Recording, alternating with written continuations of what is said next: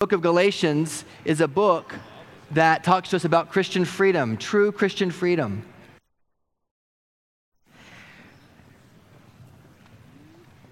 It shows us not how we advance or grow in the Christian life. Primarily, it is a hammer blow again and again and again on the Christian doctrine of how we are made acceptable before a Father. It's a doctrine that we call justification by faith alone. And like a jackhammer, it goes over and over and over and over and over that idea again and again and again. So if you're able, would you please stand with me as we read Galatians chapter 2, verses 1 to 10.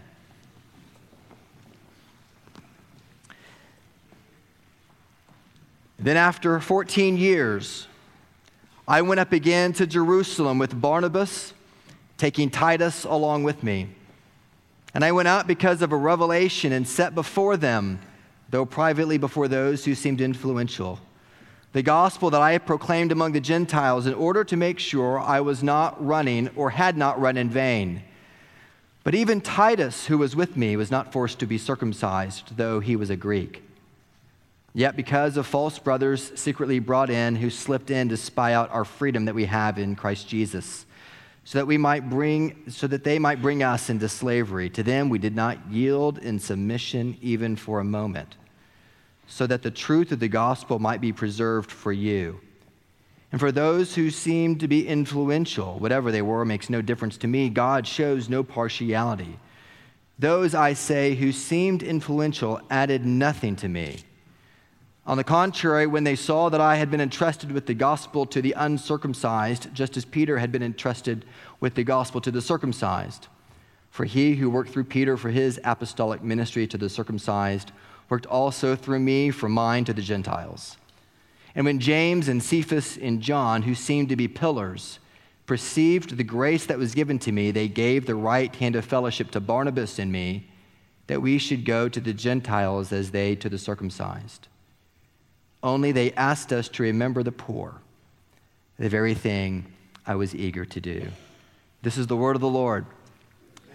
You may be seated, please. Freedom is much easier to proclaim than it is to possess.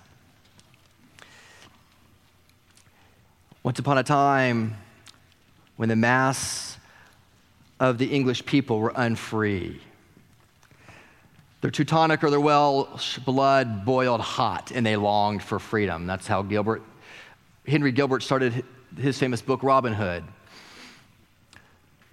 in the 16th century. Or in the 19th century, Abraham Lincoln, you know, January 1st, 1863, gives the Emancipation Proclamation. Millions of people were proclaimed free. But not all were free, were they? It's much easier to proclaim freedom than it is to possess it. A hundred years after Lincoln, in the shadow of his memorial, stood whom? Stood Martin Luther King Jr. on the March in Washington for Jobs and Freedom in August of 1963. And Martin Luther King Jr. gave this amazing 18 minute speech. And toward the end of it, when he gets into his peroration about, I have a dream, right? I have a, I have a dream. And Mahalia Jackson cries out, Tell them about your dream, Martin. And it causes him to go off script. And that's the part of the speech, of course, most of us remember best. And he ends his speech with the hope of the African spiritual free at last, free at last. Thank God Almighty, we are free at last. Freedom is much easier to proclaim than it is to possess. Martin Luther King Jr Abraham Lincoln, Henry Gilbert, the great mass of English people in the 16th century, they longed for freedom. They had a dream. They had a dream. In Galatians chapter 2, the Apostle Paul also has a dream, and Peter has a dream. And that dream is that the gospel is for those irrespective of where they're born, whether they're born in Jerusalem or Irian Jaya, whether you're born in the Bronx or you're born in Brookside, irrespective of where you're born, irrespective of your culture. You are saved not by externalities. You're saved by faith in the finished work of Jesus.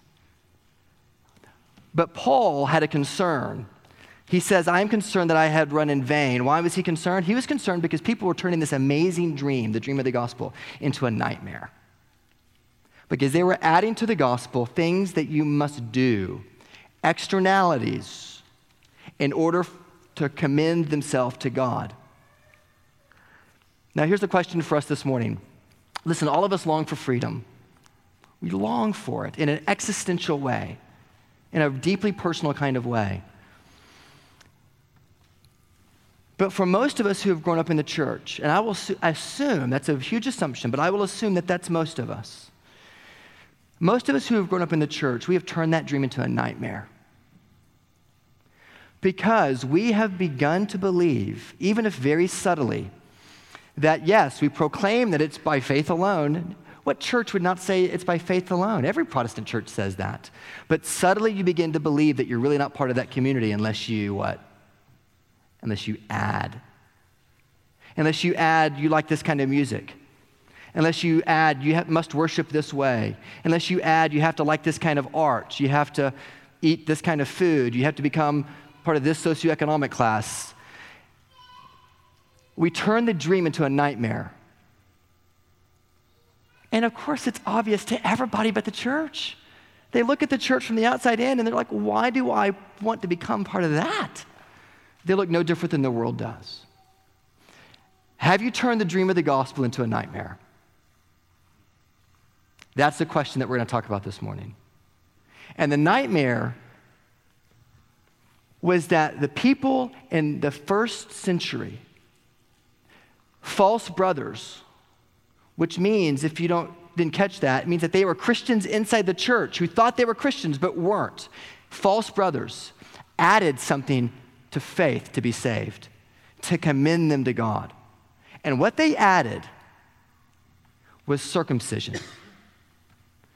You can actually read exactly what they added in Acts chapter 15. In verse 1, it says, But some men came down from Judea and were teaching the brothers, Unless you are circumcised, Acts 15 1, according to the custom of Moses, you cannot be saved. And then again in verse 5 of Acts 15, it says, But some believers who belonged to the party of the Pharisees rose up and said, What did they say? Here it is. It is necessary to circumcise them in order uh, and to order them to keep the law of Moses. Now listen, circumcision seems very remote. It's, it's, not, it's not, most of us, if we have little boys, they are circumcised away from us. If you're like my wife, you can't possibly want to be near them when they do it. They circumcise them off in a very sterile place, but it did not used to be that way. They used to circumcise people as a way of showing that they are part of God's covenant community. But these Judaizers said, no, no, no, no, no. That what, Pete, what Paul preached to you, listen, he's a Johnny come lately. He didn't give you the whole story. In fact, Peter and James and John actually taught what we're about to say to you. You have to believe in Jesus by faith, and you also have to be circumcised. And, you know, a lot, a lot of us, a lot of us have verses in our homes, like they're you know, embroidered in something on our walls. Many of your homes I've been in, I see these verses, great verses from Joshua, as for me in my house, we will serve the Lord. Other verses that are favorites of your family. But one Greek scholar said that perhaps the most powerful verse in all of the New Testament was, and I've never seen this verse in any of your homes, verse 3 of chapter 2, and even Titus wasn't forced to be circumcised. That was an extremely powerful verse. Why? Because Paul goes to meet with Peter and James. At least a decade, 14 years it says. Maybe that's 14 years from his conversion. Maybe it's 14 years from the last time he went to Jerusalem. We don't exactly know. At least a decade. He goes back to Peter and James and John, and he brings a case study with him a Greek named Titus, along with his right hand man Barnabas. And he says, Let's see what they do with Titus. And he tells Peter and John his gospel. And when they hear his gospel, the pillars These false brothers had said, The pillars of the faith are saying you must add circumcision to be saved. And when Paul brings Titus as a case study along with him to hundreds of miles to Jerusalem, even Titus wasn't forced to be circumcised. Signifying to the false brothers and to the Galatians that it is faith in Jesus Christ alone that saves you, that commends you to God. Is your dream of freedom becoming a nightmare because you have subtly added works to earn God's merit and favor? These Judaizers in the ancient Near East were saying you must keep circumcision and the law of Moses. And Paul stood against them. And so you might read Galatians 2 and it might sound confusing. You might say, okay, well, great. Well, does that mean that Paul was saying that you didn't need to keep the law? That you didn't need to keep the law in order to commend yourself to God? That you could just go lie and cheat and steal and have sex with whoever you wanted to? It really wasn't that important. The important thing is you have faith in Jesus alone. No, no, no. That's not what Paul said. And we know that. Why? Because we know that the second half of most of his epistles are filled with taking us back to the law, but not as a way to commend yourself to God. Not as a way to get God to love you as though he could love you anymore by your obedience. They weren't saying, Paul wasn't saying that you can do whatever you want. What these Pharisees, these Judaizers were saying was that Paul was saying that you must do certain aspects of the law to commend you to get God to accept you. And Paul says, no, that's from the pit of hell. What is the purpose of the Old Testament law? That's really what Galatians 2 focuses our affections, our attention on. What is the purpose of the Old Testament law? Paul says, this is another question altogether. We are not talking, we are not talking about ways to get God to love you. Paul says that the cultural aspects of the Old Testament law, that is, the ceremonial aspects of the culture, of which there were zillions. There were zillions. You don't eat certain foods. You can't eat pork. You, you can't touch a dead body. You, you, you know, all sorts of stuff, bodily fluids, made you what the Old Testament says unclean. And therefore, if you're unclean, you couldn't do what? You couldn't go into the temple to worship God. In fact, the Old Testament ceremonial laws, even if you try to keep them perfectly, even the high priest, it says, there was a sacrifice for the high priest for the iniquity of his unholy things. And he tried to keep the gazillion laws perfectly. But even the high priest, after all that effort, had to also have sacrif- a sacrifice, had bloodshed for him. What Paul is saying is that the cultural aspects of the Old Testament law have been fulfilled.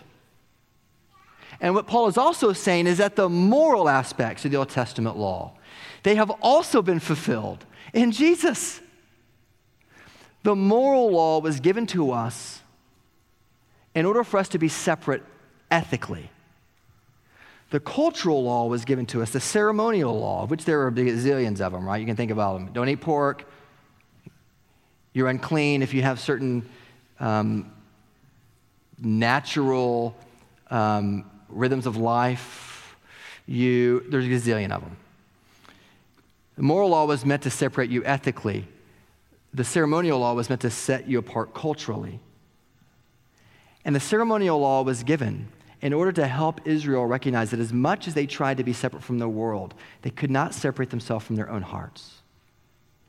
And that even with their best effort, they still had to have a sacrifice for them in the end. And the, the ceremonial law was kind of a um, was kind of a training wheels for the people of God to help teach them how to be separate from the world, in the world but not of it, so that when they had marriages, they would marry of their kind. When they had business dealings, they would do business dealings with those of their kind. And the ceremonial law passed away, or did it when Christ came? The moral law, we sometimes say, well, moral law stands. You need the moral law, but you don't need the ceremonial law. No, no, listen to me very carefully. You need the principle of all of the law in the Old Testament. The principle of the law in the Old Testament, however you want to divide it, civil, ceremonial, moral, was to get an honest heart in you and in me. And it was to say that no matter how hard you strive to fulfill the law of the Old Testament, you will still fall short. And in the end, there still has to be a blood sacrifice for you. And what Paul is saying is to these false brothers stop using the law as a means to commend yourself to Him. The same can be said of the ceremonial law, please hear me, and the moral law, by the way. Both can be used as ways to commend yourself to God. And Paul is saying, cannot use the law in that way because the principle of the law was to get an honest heart in you. And therefore, our call is to honor the principle of the law. So, how do you honor the principle of the moral law? Well, you comply with it as Christians. You do what it says to do, but you don't comply with the principle of or the ceremonial law. Why? Because you're not culturally set apart from anyone else anymore. You can be born in the Bronx or Brookside or Bangkok. You can have African Christianity and you can have American Christianity. They look drastically different. You can look and smell, you eat different foods. The gospel goes across the globe, it is not culturally bound. This is so important for us to recognize. And because it's not culturally bound, it's centered upon what? It is centered upon the perfect, finished work of Jesus.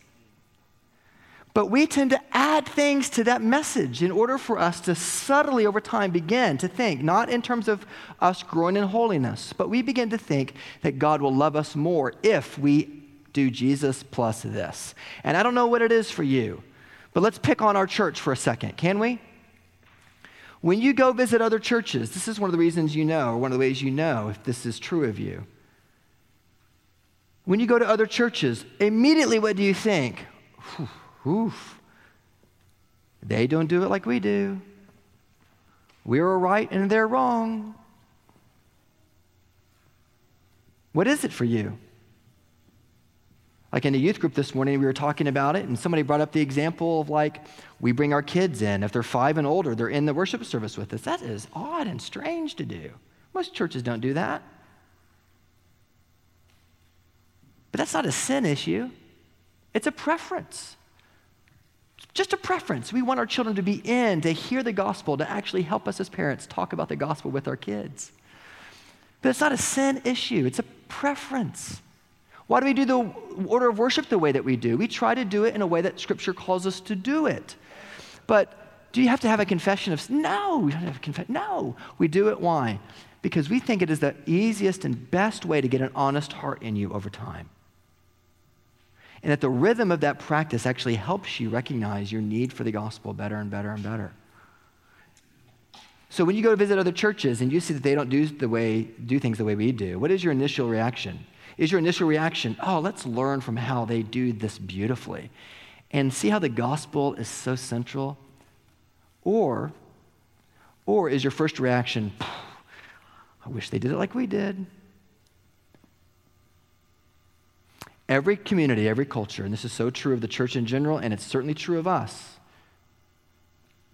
We have to repent of our personal sins and of our corporate sins. When you become a Christian in this church, what is it over time as you become a member that you feel like you have to do in order to be accepted in this church? If you can answer a question with a specific, we got real problems in our hands and we need to repent as a community. And we as elders need to help see those things and help us to grow. For the ancient church, it was circumcision that marked people off. What is it for you? Listening to NPR? Liking this kind of art? Preferring this kind of music, dressing a certain way, looking a certain way. We want nothing in this church to be an obstacle for people, no matter how different they may be, from seeing the gospel of grace. That is what binds us together. And the problem is that God, we think that God judges based on partiality, but He doesn't. He freely offers to us grace, the finished work of his son Jesus. Because can you imagine, like, if you, if you doubt whether God loves you, Like, can't you see how much he loves you in this passage? I mean, think about if, if they hadn't settled this issue. There would be two Christianities. There'd be a Christianity that was ensconced in a culture that believed that circumcision or keeping the law was still the only way to follow Jesus, the only way to become a Christian, to be accepted by God. And there'd be a Christianity that believed that nothing can commend you to God but by faith alone. And you would know the difference because they both came from the apostles.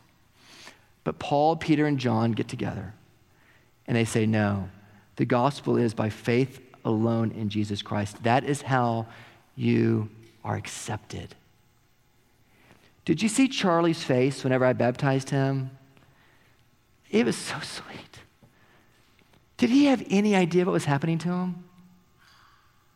No. Did he do anything? No. It is a picture of your salvation.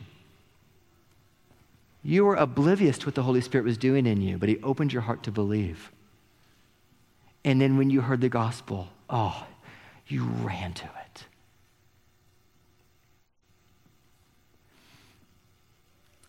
Galatians is interested in not your doing, but your being. It is asking the question of your status before God, something that can never be lost because it was given to you by Him. You can do nothing to lose it. We tend to think about our status before God in terms of doing. And Paul says, no, you must think of it in terms of being. In fact, you can't really speak peace into your heart until you begin to believe that your identity, your status is fixed firmly in the heavens.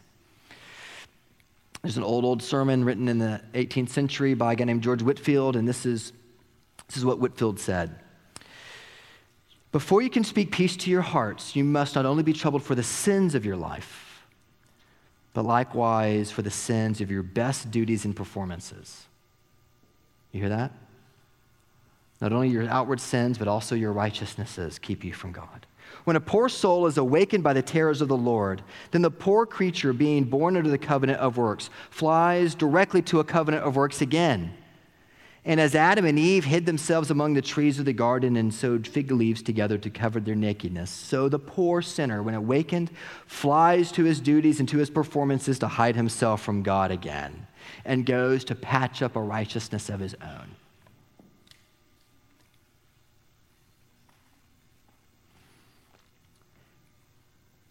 He says the Christian will say, I will be mighty good now. I will reform. I will do all that I can. And then certainly Jesus Christ will have mercy on me. But before you can speak peace to your heart, Whitefield says, you must be brought to see that all your duties, all your righteousness are as far from commending you to God that He will see them as filthy rags. Our best duties are as so many of our splendid sins.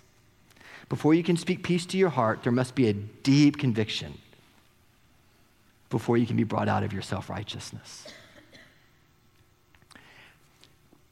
So, culturally, we can ask ourselves are there things in our church that we assume people must do in order for them to feel like God loves them more? If there is, we need to repent of that.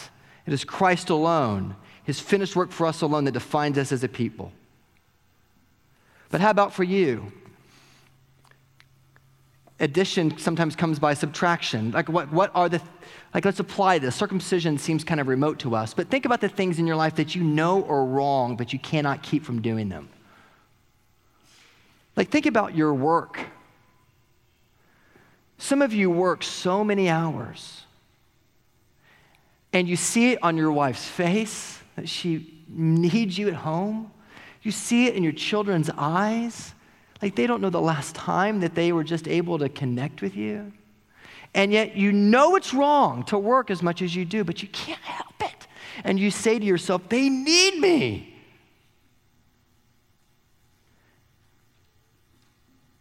Or pornography.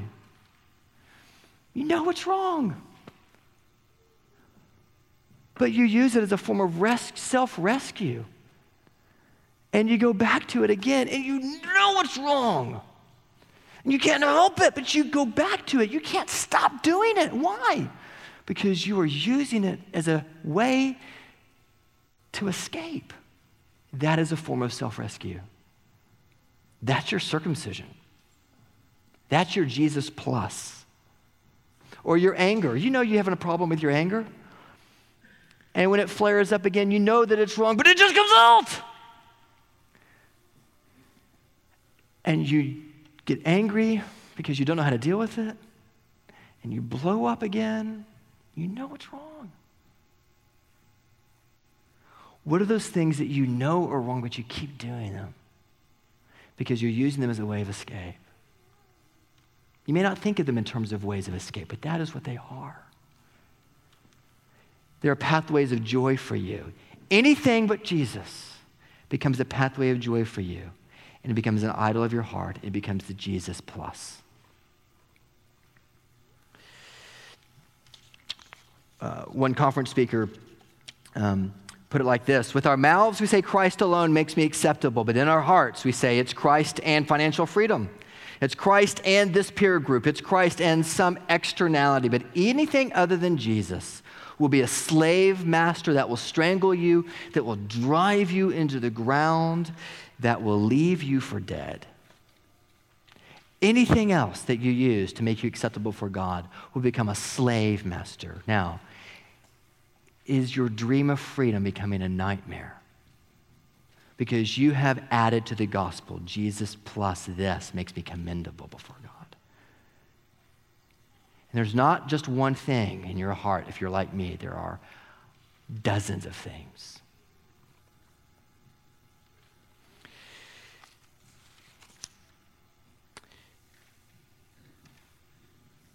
At the very end of this passage, after they get together and they do not circumcise Titus. They say circumcision is not required to commend yourself to God, it is not a means of justification. If you want to be circumcised, fine, be circumcised.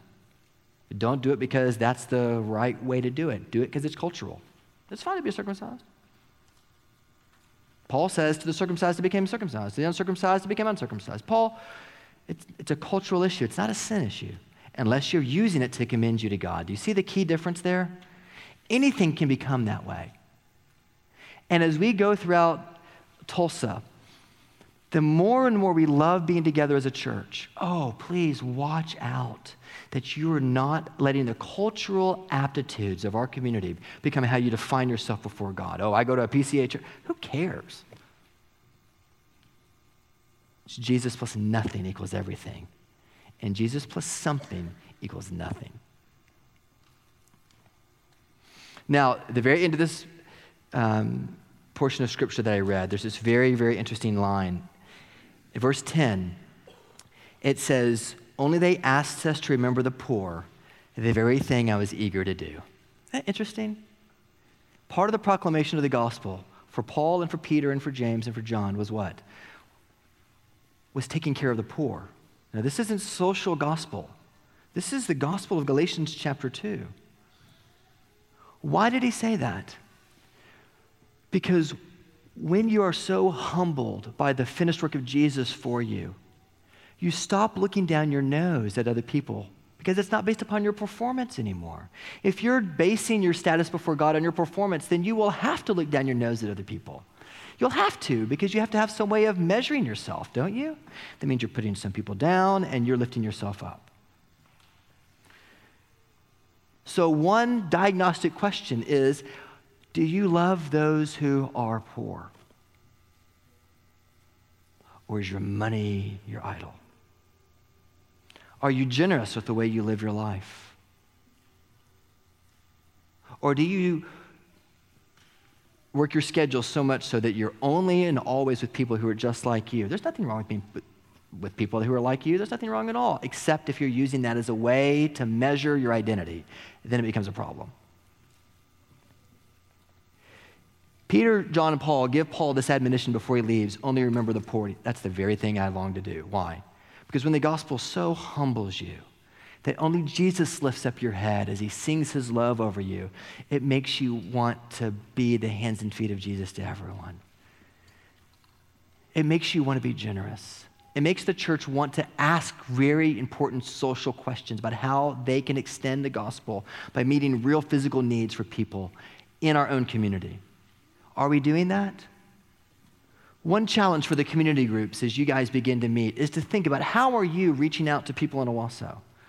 Are you just overshadowed by Christianity or has it penetrated you?